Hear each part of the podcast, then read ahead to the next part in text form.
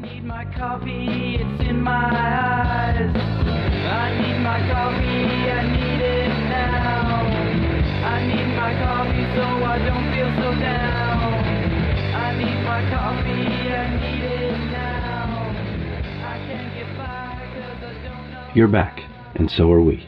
Welcome to The Exchange, presented by Olam Specialty Coffee, hosted by Mark Inman and Todd Mackey. I'm Mike Ferguson. I'm a little under the weather, and that may be why my voice sounds better than ever.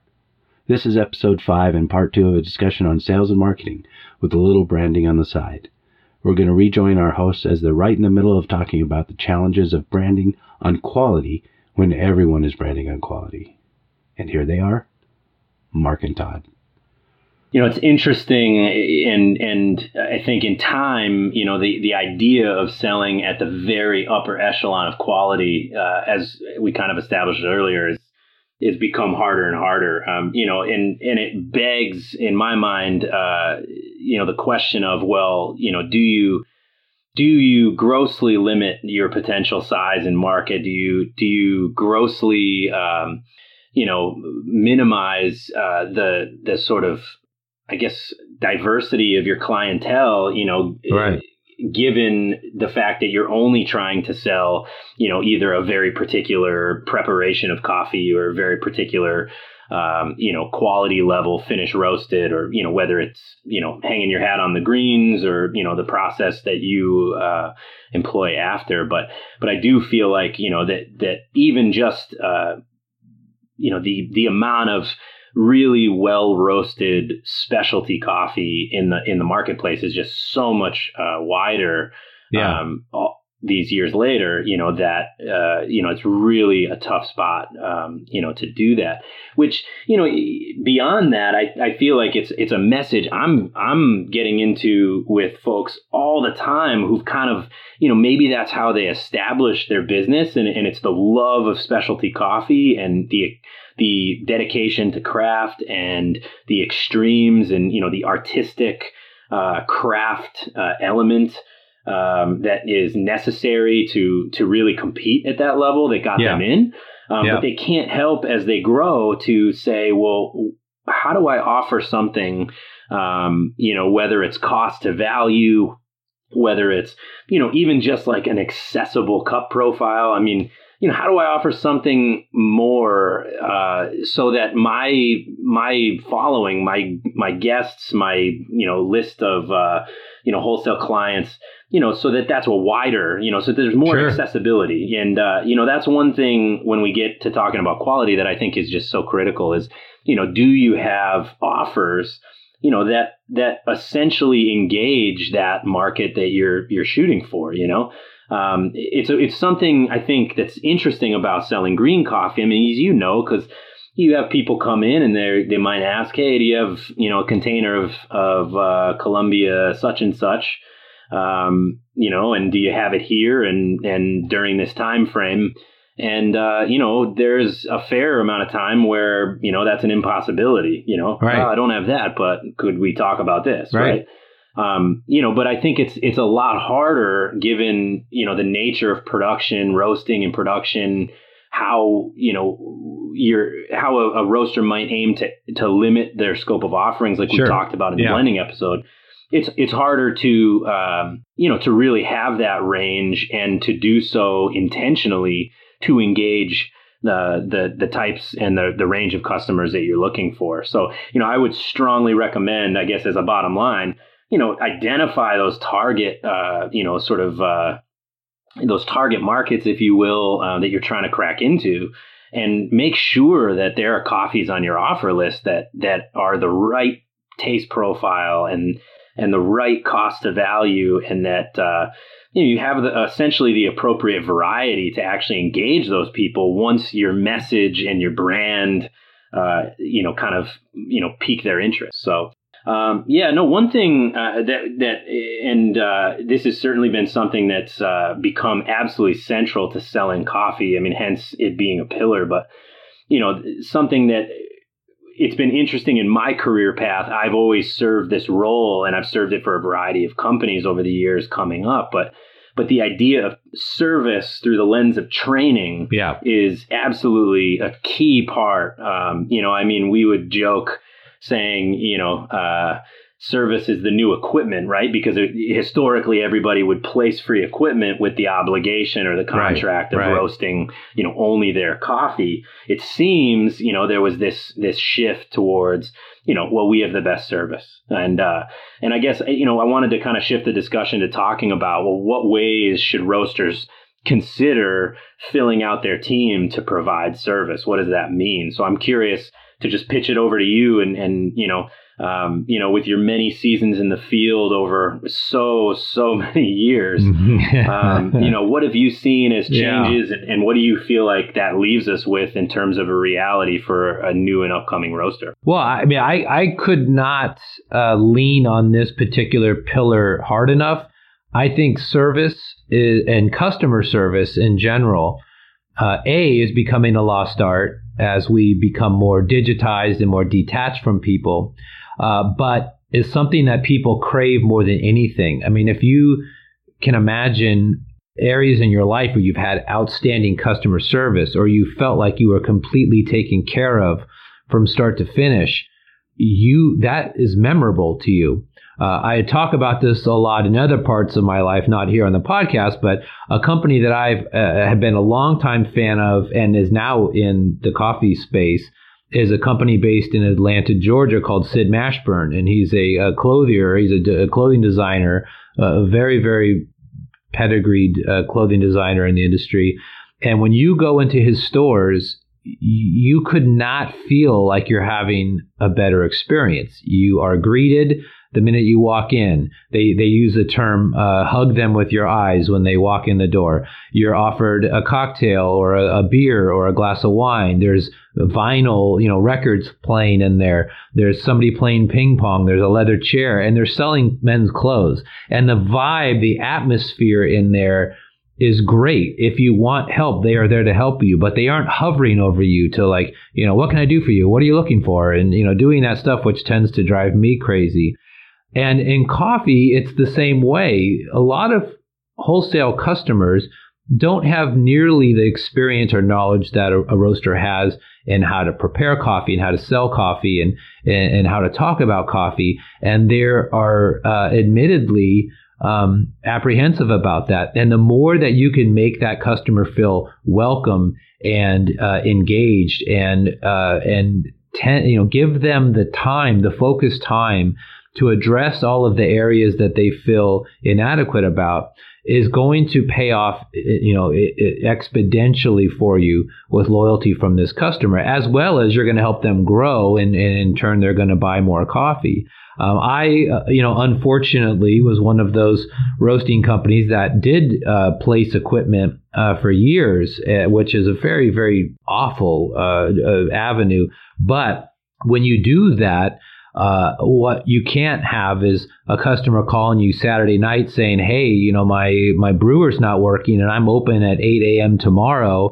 And your response is, "Oh, I, I can't get you till Monday." uh, you, you know, the customer service angle would be, I'm getting in my truck right now. I'm going to come make sure you're up and running by tomorrow. That type of follow through, that type of dedication to your customer is is so important.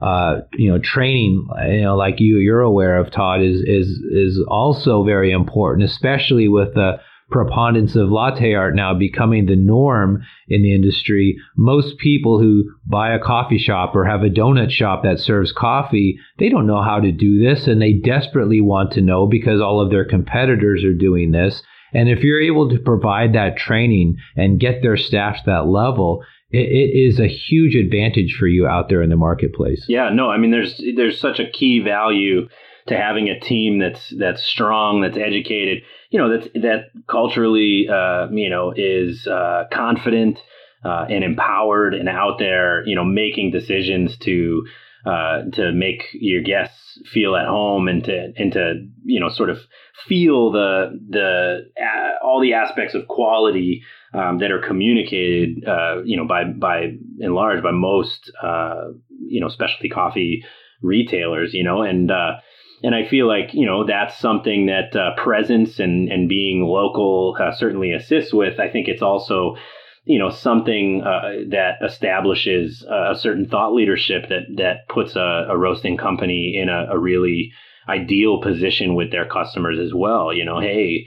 Uh, we're on this pursuit for for you know quality for excellence um, you know for uh, you know, fantastic coffee, and you know, we're taking you there with us. Um, you know, that's a really attractive um, message and, and, reality and experience uh, as a buyer. I think, you know, beyond that, it's it's you know in the best interest of the roaster as well, where you know you're essentially sending off you know your coffees with the hopes that they're being presented the way um, you know the way that you might uh, and you know that's not always the case no. so you know it is a two-way street and i think it's become a critical part um, that that any roaster no matter how large or small at least has to engage well what are we going to do about that you know are we going to um, you know be be you know as as developed and and comprehensive as a uh, Counter Culture with you know regional labs and you know entire curriculum top to bottom and really just like world class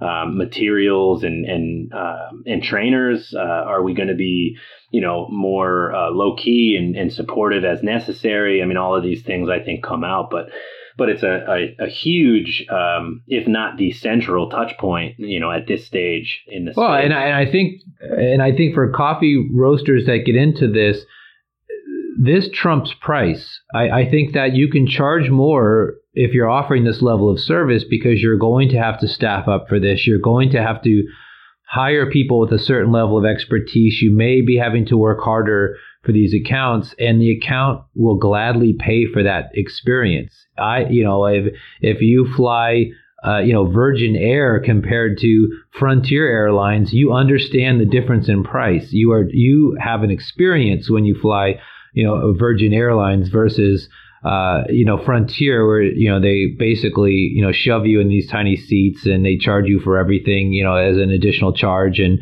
you're treated like you're on a Greyhound bus in the sky. Not all of your customers are looking to get coffee as cheaply as possible. Some want an experience. Some want to feel like they're a part of something. Some want to feel like they have a company that has their back when they need help. Yeah, this cost is going to be something that someone has to carry. It's on one side or the other, right? So, you know, so I think that uh, that you're absolutely right. That um, you know, when you look at it as as you know someone who's getting uh, you know a, a coffee shop owner into retail, I mean, the question is, well, do I in house this and hire a full time trainer who has this type of expertise? You know, or can I, you know, have it factored as an incremental part of the business I'm doing. Either way, you know, someone with uh, you know a good head on their shoulders is is saying, you know, there's no free lunch. Like I'm paying for this one way or another. So wow, I can get this employee essentially indirectly and at just the um, you know, just the scale that I need them, you know, to support my team instead of, you know, trying to uh, support what would be a role that's right. probably too heavy to carry on their own, right? Um, you know, in isolation. So, um, yeah, huge. I mean, I, I think too, you know, another aspect of service, and it's it's a less uh, sort of posh or you know less sexy for sure, but the uh, you know the whole idea of like custom products and blending, white labeling, you know, this is certainly something that's out there that I think a lot of specialty either shy away from for the sake of you know just having a, a, brand maybe that disagrees or you know it's business that uh, that seems or is perceived as below the company um, but you know there's a lot of uh, you know eh, custom you know product engineering and and working specific to you know an account uh, that that can mean really good business and really consistent you know um, really collaborative uh, positive business uh, that can grow your volumes and increase your buying power and you know really lead to uh, a lot of growth and um, and certainly being able to do so. I mean, there's companies out there that this is the core of of who they are. I mean, there's you know these massive roasting companies that you'd never even know right. their name. You know, if you drove by it, you just you know see it see the massive building with a smokestack coming out uh, and wonder what they were making. You know, and and they've built their whole their whole sort of empires on uh, you know building out products. But but as the specialty space has has become higher touch and more local and more you know uh, craft, I mean there there are customers that you know they're not just looking for you know a forgettable coffee in a bag with their name on it. They're looking for a specialty product that was you know locally roasted, craft roasted, um, with the type of expertise that your company might stand to give them and um, you know, but they want it uh, a way that they can engage sure. their customers with their their name and their brand. So you know, it's Absolutely. certainly something not to take lightly. Well, I think the you know to get into the last pillar, this is the one that's probably right. the least uh, exciting to engage, but probably uh, w- when you're really talking about sales, and if we're if we're truly honest, I mean, this becomes a driver for for everyone, no matter what they care about. This is in the top three, um, mainly just because any sustainable business has to ask the question, you know, what's the price? Um, and I guess you know my question for for you, Mark, just to kind of give you the floor to take this a direction is, you know, how do for for you know, broadly speaking, for many different types of roasters who are competing in different spaces, you know, what are the biggest concerns as as they craft their price list and think about their pricing strategy?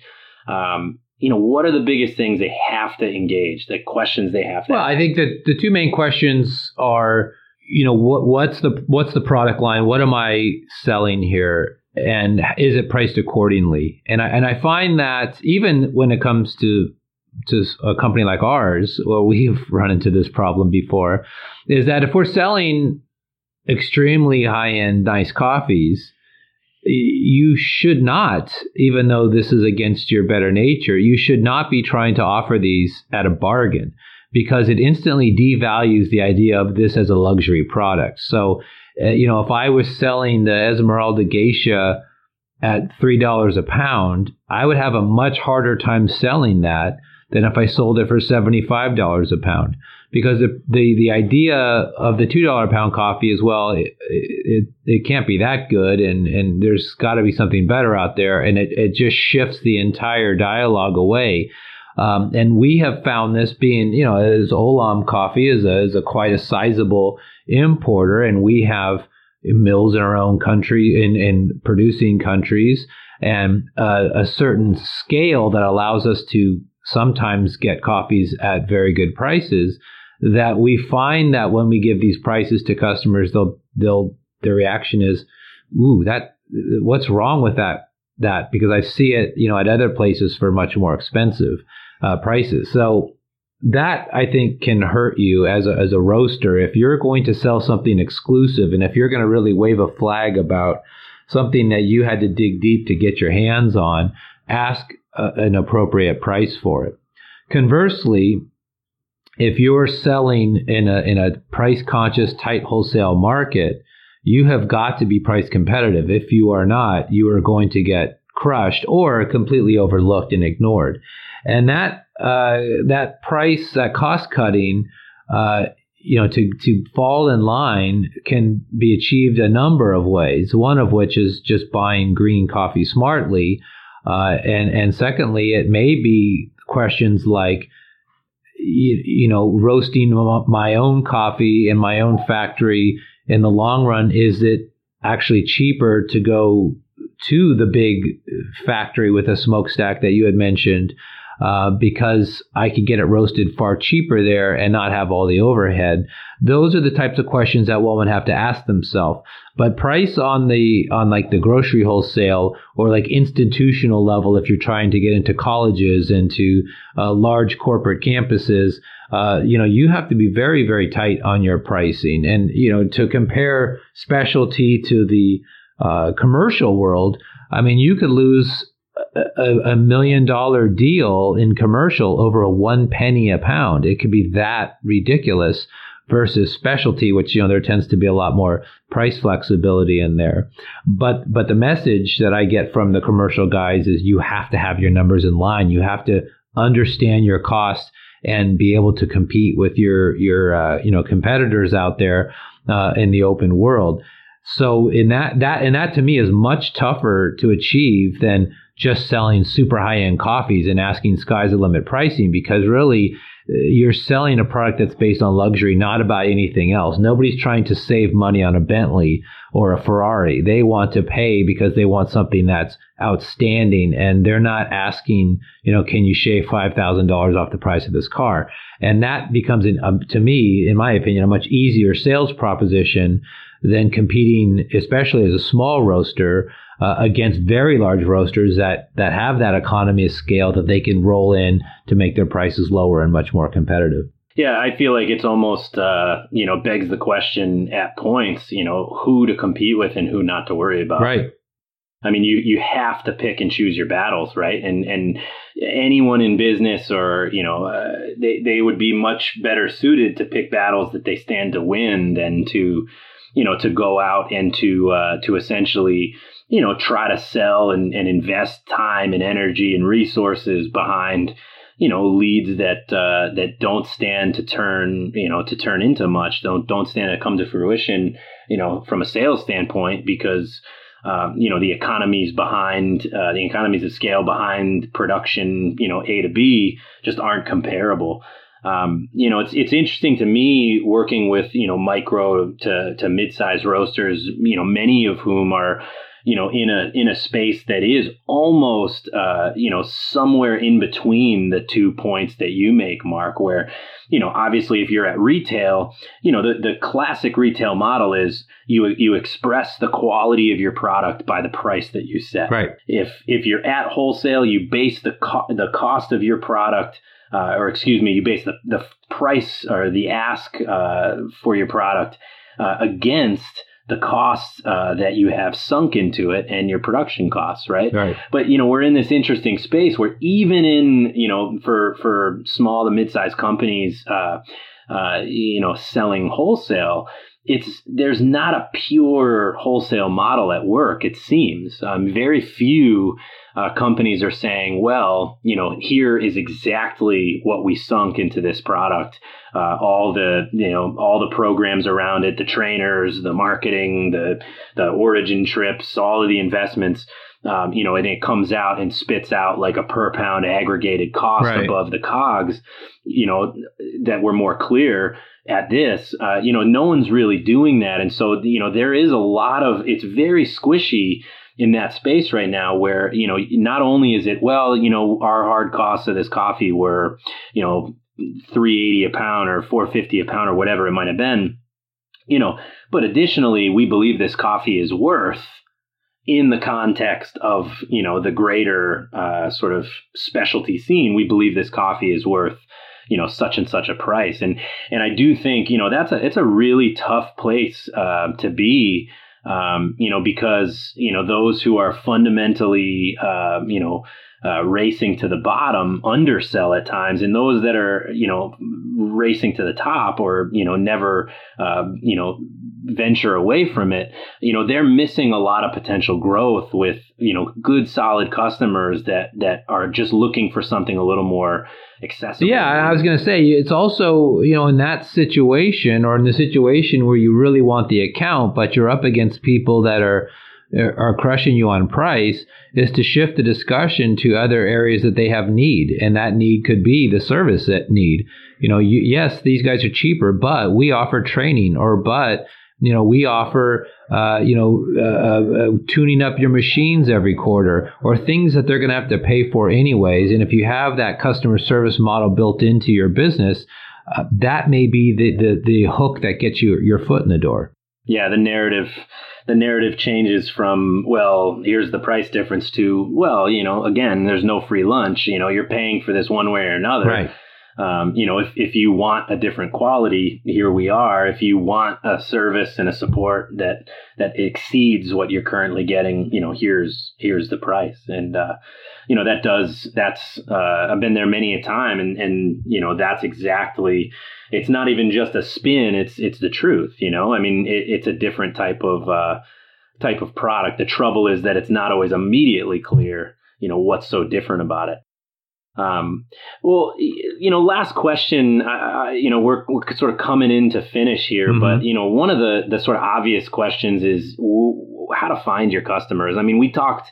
I think you know, in in reflecting on message, we talked about well, how to identify like you know ways to market that might attract your customers. But I guess just very practically speaking, you know, in, in your case, how did you go out and, and drum up your business? I mean, you know uh, where what was your strategy for for sort of identifying people to to go after uh, to build business and um, and you know how to then try to you know fold them into your system to uh, to engage and follow up and and, and hopefully eventually close uh, you know, and build a relationship. Yeah, well, together. I mean, I think there's two things that I wanted to address here. One was, you know, the way I did in the early days was you just get in your car and drive around and pound the pavement. I mean, there's nothing more to it than that.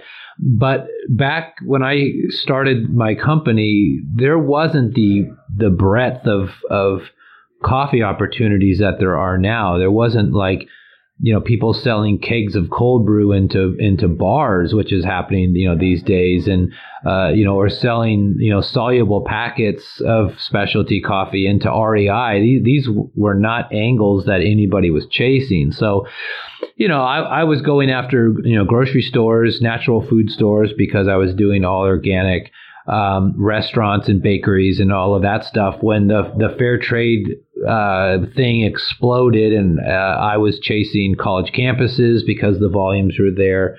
Um, so it was kind of anything where the opportunity presented itself. Um, but I think where what I get a lot from customers uh, as the question is how do I find a, a, good salesperson. It's easy to find a roaster. It's easy to find a barista or a green buyer because we're surrounded by those people every day, especially at industry events. But what you're not surrounded by normally are salespeople. And there's not a, a, a sales guild or a, you know, a world sales championship or something to look at to, to grab talent from. And one of the areas that I had a lot of luck in, in finding qualified salespeople was finding people that were kind of a little bit older, you know, post 30s from the liquor sales industry, people that were tired of having to be up till 3 a.m. pushing a brand of tequila in a bar and and just having to do all these late nights and a lot of drinking to sell a product. Liquor sales industry is extremely competitive and you have to be extremely sharp to make it happen. And the idea that you can do what you're doing, but it's during the daytime and you're selling coffee, not tequila or rum, it's a, it's a lot uh, easier of a lifestyle, but it still involves the same amount of skill set that you have. What you end up, what I end up finding was I had a lot of very aggressive salespeople working for me that were extremely sharp on numbers, that knew how to do promotions, that knew how to get things on the shelf. And it was a, a treasure trove of finding sales reps uh, for me for quite a few years. Um, because just in the industry, uh, it's going to be very tough because whether or not you believe it, if you're a small roaster, there is going to be a day where you do not have the time to go out and get accounts. You're going to have to bring somebody in, and and getting your foot in the door, a, a deal signed, and coffee on the shelf is much harder than you think at when it comes to scale, and finding qualified people is going to get tougher and tougher and tougher. And so my niche was the liquor industry. Some people, you know, find it in the grocery, you know, sector. Uh, you know, going into the grocery store and asking the buyer, who, as a sales rep, do you like to interact with? Who do you like to deal with? Who who uh, you know tends to you look forward to seeing them when they walk in the door and approaching those people about coming into coffee. For the, for for many people you know maybe leaving you know the bread industry and coming into coffee would be an interesting you know, you know new change for them. And it's that kind of thing that I think most companies struggle with. As far as where to find accounts this day and age, I mean, uh, God, accounts are everywhere in coffee, and it's coming from the unexpected. Every time I open a new trade magazine, I'm reading about a new you know, business that's getting into coffee or, or buying coffee or selling coffee that I never thought would be be doing it. I mean, now you're in into camping stores and you know bike stores have you know coffee on the shelf and they're serving coffee in the bike shop and things that just you know it wasn't happening. Uh, you know, prior to to you know when I was doing it, it was the basics. It was the grocery store, the bakery, the restaurant, and that was about it. Yeah, no, I mean, I feel like so much of it is a, a discipline of of uh, identifying where to put the time first, right? Yeah. You know, the leads are plentiful. You know, coffee's being consumed everywhere. I think it's having a a system for for how to actually you know uh, appraise the the likelihood that it's a good match you know and Yeah. and and some sort of system for for organizing that information. Um, you know i couldn't agree more that you know eh, ultimately the the greatest thing is to have you know a team or an individual you know who who finds it rewarding to build business. You know someone who's entrepreneurial and self-driven and you know a connector um, you know, who is going out and making connections with people, building relationships, um, and really finds it satisfying to, you know, create solutions uh, for people's coffee business. Um, you know, that becomes mutually beneficial. Sure. Um, but you know, giving giving them a clear sense also of well, what do we care about and what's a good sale um, can be just as important as you know, hey, go get a sale Without a doubt. Yeah. so uh, you know that's that, there's a lot to it but certainly no lack of obvious places where where the coffee is flowing uh, this day and age i mean it's just everywhere as consumption drives up through the roof um, well we're coming into the end of the episode Yeah. mark it's a sad moment i Yeah. uh, i've learned to really regret this time uh, where we have to say goodbye. But I wanted to remind everyone listening who stayed with us, uh, you know, we're starting to take your feedback. We're really excited to hear from you. With that, uh, Mark, it's been a pleasure. I certainly yeah, always. appreciate getting to do this. Uh, you know, it's uh, it's fun to see the following grow. We're so excited that uh, you know all of you here that have decided to join us uh, are doing so. Uh, be well. Uh, we'll be back soon, and uh, we'll look forward to uh, to talking again. All right. Well, that's for uh, for Todd and Mark. Thanks for tuning into the exchange presented by Olam Specialty Coffee. We look forward to talking to you in our next episode.